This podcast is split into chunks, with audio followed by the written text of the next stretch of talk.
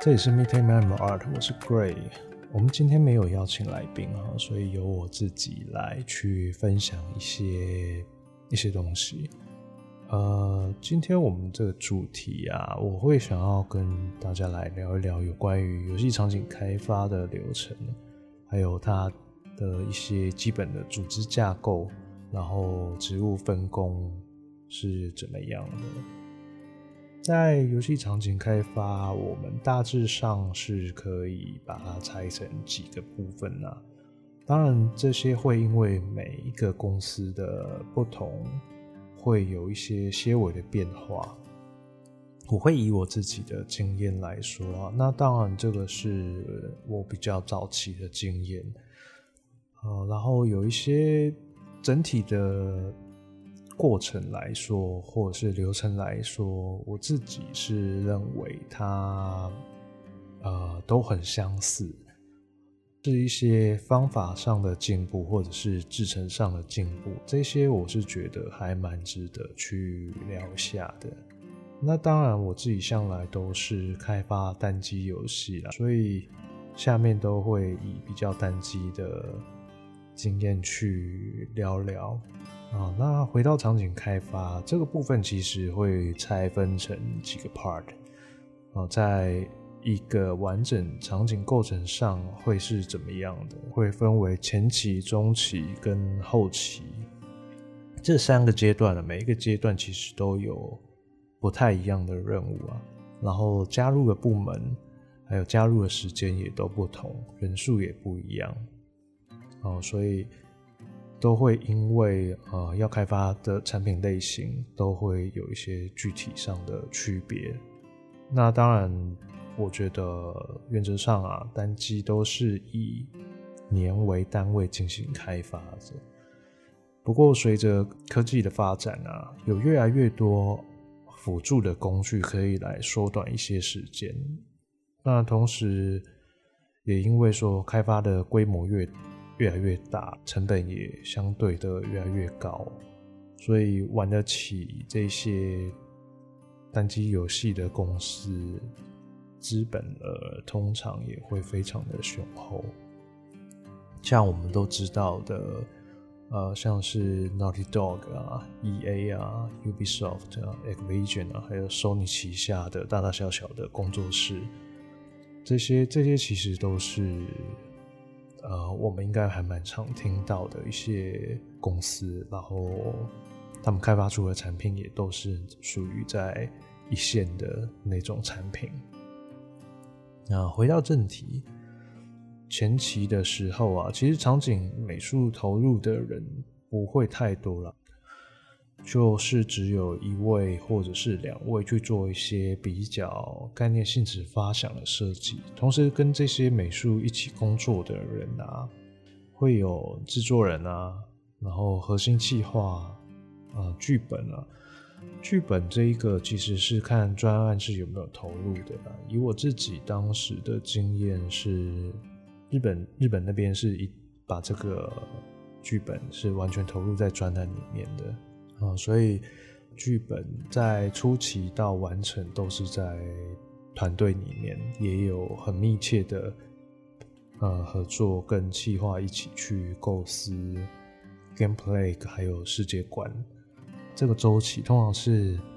三到六个月，三到六个月，这个这个也不一定，因为规模不太一样，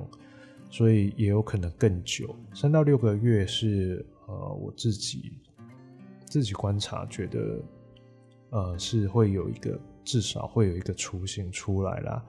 所以我才会把这个时间稍微抓抓这么一下。我觉得比较好，嗯，好的阶段可能是在六个月到九个月，这里相对可能会比较完整一点。那这中间前期我们最主要还是在讨论很多有关于。呃，游戏要做的内容到底有什么？还有以及未来市场的走向，作为一个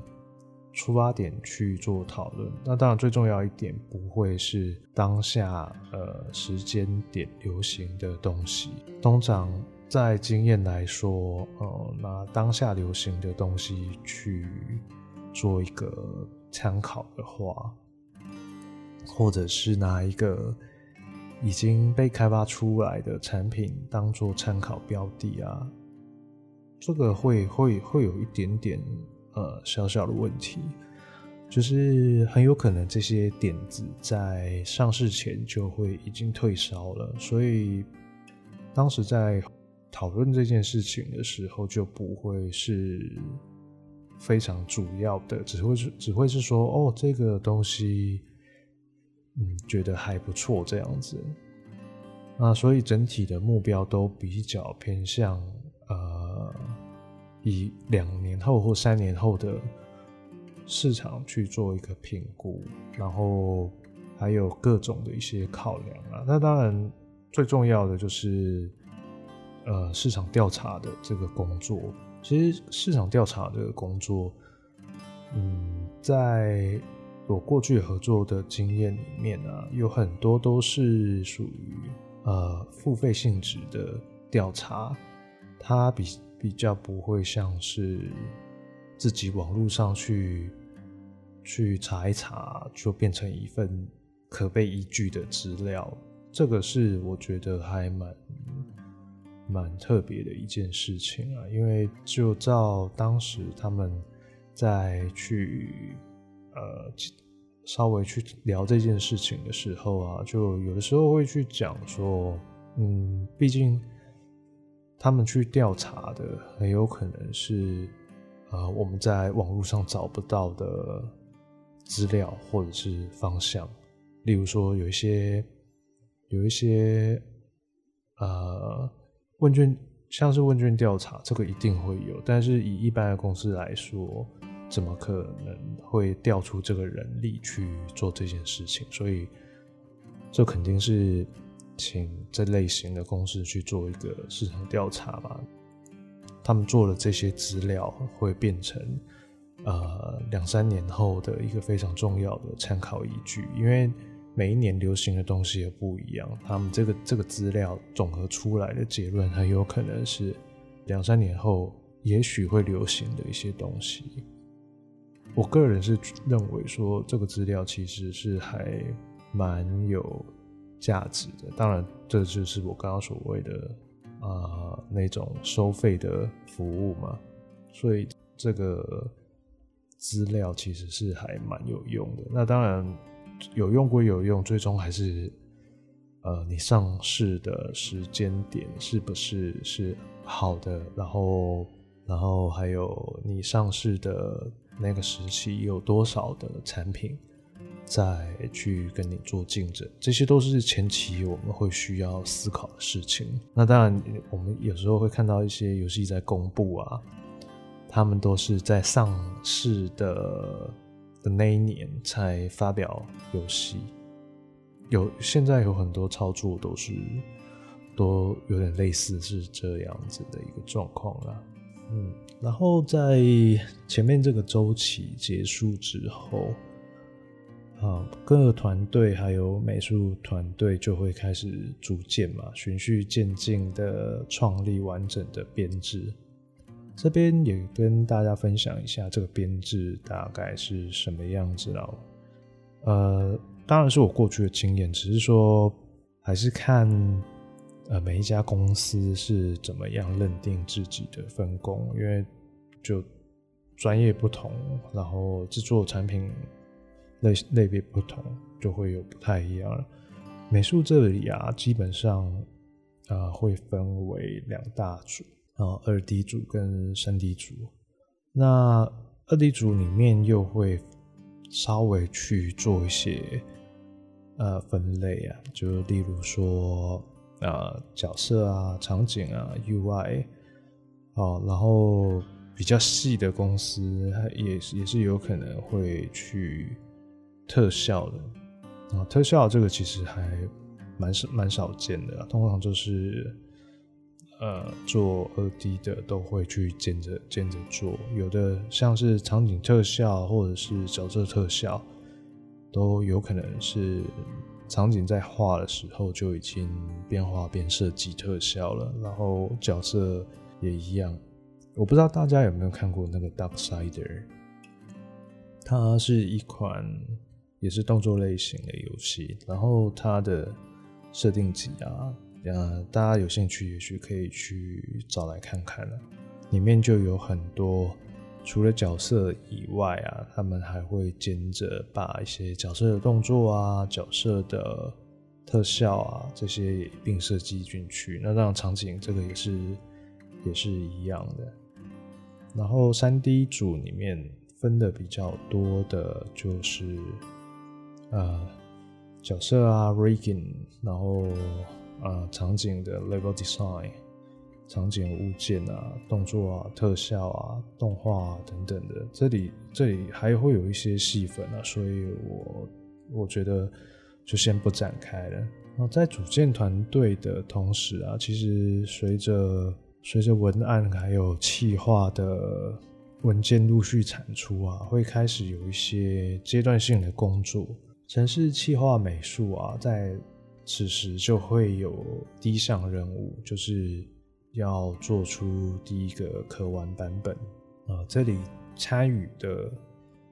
美术啊，是指只有一些搭配任务的人啊，这里会去做一些游戏的核心认证周期。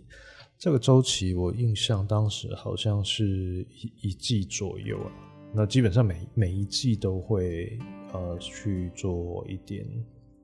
调整，然后过程大部分都是验收啊、修改啊、迭代的一个循环，所以其实这个这个阶段还蛮忙的，就一直不断的在去做这些 tuning，然后去修 bug 啊，干嘛让这个让这个东西是可以慢慢被拿拿起来游玩的一个内容。在这个过程里面啊，美术事实上它不会是一个重点啊，所以，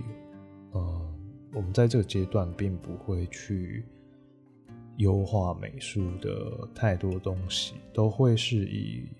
gameplay 的功能性质作为主要目标。我相信现在应该还蛮多公司就是会变成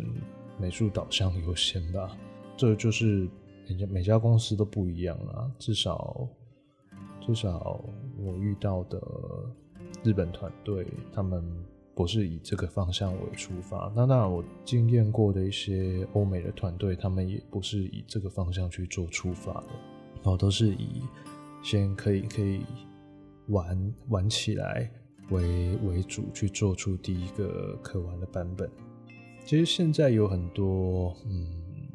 开发流程都变成一种形式，但当然也不是说这个这个是一个不好的现象。毕竟，看嘛，投资投资者钱投进来了，他们肯定会想要看到结果。那你也也不太可能去拿一个拿一个呃原型的东西给他们看。这个这个其实我是觉得比较像是现代的一种现象啦。嗯，所以以开发端跟跟呃资方的角度来看，其实都不是一个好现象，因为会有时候会就流于一种形式上要去做一堆跟跟 gameplay 没有关系的东西。好啦，那回到回到正题，我觉得这里还没有还没有进入到呃。中期啊，当然随着随着时间推演，该有的进度还是得要有。那来说一下这里在第一可玩版本的组成人员啊，场景企划这个这个人其实是主要负责场景的互动内容。然后呃，像是如果你的案子像是古墓奇兵啊，或者是或者是像是秘境探险那类型的。或者是像战神啊、萨达之类的这种动作类型的游戏啊，这种其实就非常吃呃场景企划的能力。应该说，只要是动作性质高的游戏类型，这方面的人都必须要非常专精于 gameplay 还有场景上的互动。他们必须要去算算一些 timing 啊，然后算 range 啊，还有。场景布局啊，场景的呃游玩游玩时间。啊，那随着呃时代的进步啊，以前会需要一些城市跟企划同步配合啊，现在其实也有很多那种啊方便让企划去做更多试验的的工具，像是 Unreal 里面就有 Blueprint 啊这种东西，就是你可以用。呃，比较简单的方式就串出一个比较单纯的的 gameplay，当然会有一些素材，还是会有美术去做一些提供，只是这里提供的东西都比较属于是呃功能性上的。举例来讲啊，像是嗯角色的走跑跳啊，一般动作的触发，这些其实都是可以。有企划去自行串接完成的。近年来我，我我自己在看，嗯，台湾的企划在这方面上，好像还是纸上作业比较多吧。也也许是我没有遇到啦，但但是看到的都是纸上作业。嗯，那当然在同一段时间里面，是其实我们美术也没有闲着啊，就是要去生产一些档案啊，让。第一个版本可以玩，那这时场景在干嘛？这些二 D 的场景除了在画概念图啊，三 D 的场景也也在开始规划一些规格化的东西。这像是什么东西可以被规格化？其实还蛮多种的，例如一些间隙的高度，然后呃建筑规格的模组化、特效的模组化啊、技术流程研究等，呃。有几个环节，当然还是会去跟企划绑在一起啦。所以从这个面向来看，我们应该就可以了解到企划在整体规划场景的能力又占了多重要的比例哈。所以因此在这个阶段，我们除掉美术外观，游戏好不好玩，事实上在这个阶段就可以就可以大概大概知道了。啊，那假设在嗯第一个版本过了，事实上就会进入另外一个阶段。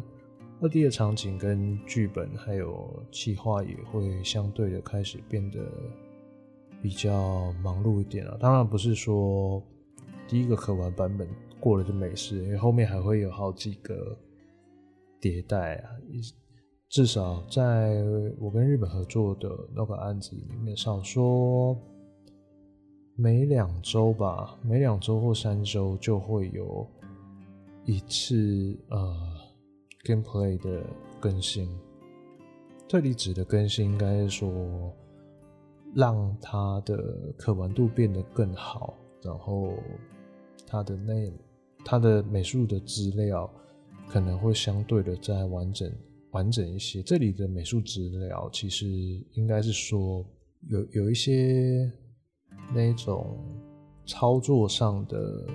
行为的优化了，并并不是指说做得漂漂亮亮的那种。那二 D 这个时候也会开始去了解一些嗯基本的 gameplay 的需求，在这个 gameplay 的架构下去进行设计啊。而来源当然就很单纯，就是来自于呃剧本跟企划，然后这时候的这个时间啊，一一年了吧，这样其实弄一弄其实也差不多一年了，也会进入所谓的中期量产阶段了。那这个时候剧本跟企划其实他们的东西也会越来越完整，当然会有一些。一些修改的，但这个这个修改并不会是所谓的那种大幅度的修改。其实讲讲这么多啊，讲这么多，嗯，好像前面刚刚有提到说有制作人嘛，那其实制作人都在做做些什么，也可以稍微呃聊一下。我相信每一家公司的制作人在做的事情都不太一样啊，所以。以我当时呃跟他们一起工作，就他们是在做些什么，我觉得也是可以去呃跟大家分享一下。他们制作人呢、其实除了呃把持游戏的内容啊，还要去协调专案的资源啊、预算啊，然后跟市场的行销，还有呃公司进行一些呃产品的会议，还有去报告这个产品的进展啊。然后预计市场的目标有没有改变啊？我们产品是不是要做调整啊？或者是上市的日期是否有异动啊？专案的人力目前是否足够等等的，其实这些都是还蛮有时效性的一些即时内容啊。所以作人本身在去呃 handle 这些他。他们相对的是比较严谨的，也比较属于那种跟团队比较密切的一个关系，会会去了解很多有关于这一些啊、整个整个专案的状况，然后进行一些策略上的调整啊，然后在之后就会开始，因为量产期已经进入了嘛，那量产期大概就是。会维持个看专案的大小啊，通常啊会维持个八个月到一一年左右，这个只是一个通常啊。现在因为制成的关系，有很多的东西你都是可以稍微缩缩短一些时间的。那当然，现在的外包公司其实也还蛮多的，所以也会大幅度的减少了。一点点时间，就是就是一点点时间，并不会减少太多，因为规模如果大的话，其实你减不了多少。那这中间当然就看说，呃，那个专案是需求有没有增加或者是减少。不过其实你们也许也知道啦，就是专案的量通常是只会增加，其实。不会有太多的减少啦。每一个 milestone 通常也也会有专业的成员去做这些评估啊。然后时间，刚刚我们前面有说嘛，大概又又八个月，一年八个月过去，所以觉得整个时间大概已经一年半左右了。各种验证其实也已经到一个阶段了。啊，然后。场景的样貌基本上也已经成型了。那当然，所谓的样貌成型啊，这里其实就是呃，跟 gameplay 有关的一些规格化的东西，都已经是相对的比比较完整了。当然，角色也是啊，然后，然后呃，各种的环节，它的一些互动性的东西也是。哦，那二 D 在中后期其实大部分呢都是在制作游戏的需要的元素啊，它就不会像是初期我们会有很多的设定啊什么的，因为你已经进量产了，很多的内容应该是已经定下来了，所以在这里提到的这些元素啊，像是场景用的图卡。背景的 map painting 啊，然后一些细节的收尾啊，那当然随着时间上市的时间也越来越近了，每个部门其实要开始 debug 的日子，呃，也越来越近。虽然我们边做都是在边 debug 啦，所以这个这个其实压力也会开始渐渐的比较多，但是我我自己是觉得还好。那加班其实有时候需求也还蛮明确的，其实大部分都是没有没有预估到的，或者是可能有一些量想要再做一些添加的问题啊。那这些问题其实我自己看的我都觉得还好，因为因为在初期评估的时候。有一些有些量真的是会觉得它对于整体的剧情啊，或者是整体的 gameplay 不会有太大的影响，所以在前期的时候就会把它把它给拿掉。那当然在后期的时候，我们会因为游戏的总时间总长，或者是有一些东西可以再加强的的内容，在已经成型的架构上去加强的，会再把它补一些回来。这个这个是我觉得还算 OK 的，因为至少目标其实是还蛮明确的。那我们也就可以知道说，其实就只是要把一些量给给加上去嘛。至少我当时加班的感受其实还蛮平静的，因为就知道是为了要让嗯产品更好，然后也算是合也算是一些比较合理的合理的添加啦。当然，在专案的后期啊，其实至少有三到四个月吧，或五或五个月都是在 debug，但是这个 debug 的周期其实就还蛮长的哈。虽然有测试，虽然有测试部去呃体验整个游戏的内容，然后挑出一些呃我们在制作上的一些问题。然后把这些问题回报给我们哦，然后有时候会，你也会看到一些我们从来没有想过的问题，然后会在测试那里的时候测试出来。我相信各位在一些 YouTube 上面，有时候也会看到有些玩家把他遇到 bug 的状况抛出来啊，像那个。像那个刺客刺客教条啊，这个我相信很多人应该也也都在 YouTube 上面有看过，就是穿模的穿模啊，或者是掉到地板下面的就一一直一直掉掉掉啊，这种诸如此类的啊，我们那个时候也是会有类似的状况，会随着时间啊，我们会一直去把这些这些 bug 去慢慢的消除，去除到没有没有。没有问题，让整个游戏体验是都是正常的。那当然，随着时呃时间到了，随着时间到了，然后母片也要也要开始送出去了。这个时候，其实大家也会越越来越越紧张，因为你送出去的母片不代表它完全没有 bug。这也是为什么后面会一直有那种更新档。这些更新档啊，通常就是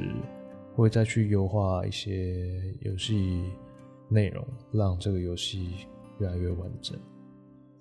并并不是说没做完啊，我们不会是像是那种呃，把一个不会是把半成品丢出去的那种感觉。我自己我自己是认为，在一点零的这个版本出去，基本上是已经可以呃很完整的一个游戏体验了。其实我觉得不错的是，嗯，日本他们在做一些宣传的时候啊，其实是有专门的人在去做执行跟规划的。其实也也还蛮少去烦我们这些开发人员。这个这个其实是也都是在 debug 的期间，他们就开始陆陆续续会有一些宣传上面的需求，所以所以他们那些资料其实都是已经。有一些明确的目标，然后在我们产品里面去拿那些资料去做宣传。我觉得，我觉得其实这样子挺挺好的，至少不会是在忙的时候还会有一些突然来的需求，然后分身乏术。好啦，讲到这边其实也差不多了啦。其实。其实有很多细节我并没有讲得太深入啊，那只就是讲一个大概，让大家可以啊、透过这样子的一个内容，可以知道说，哎，可能是在做些什么。那这集就是这样子喽，我们下次见，拜拜。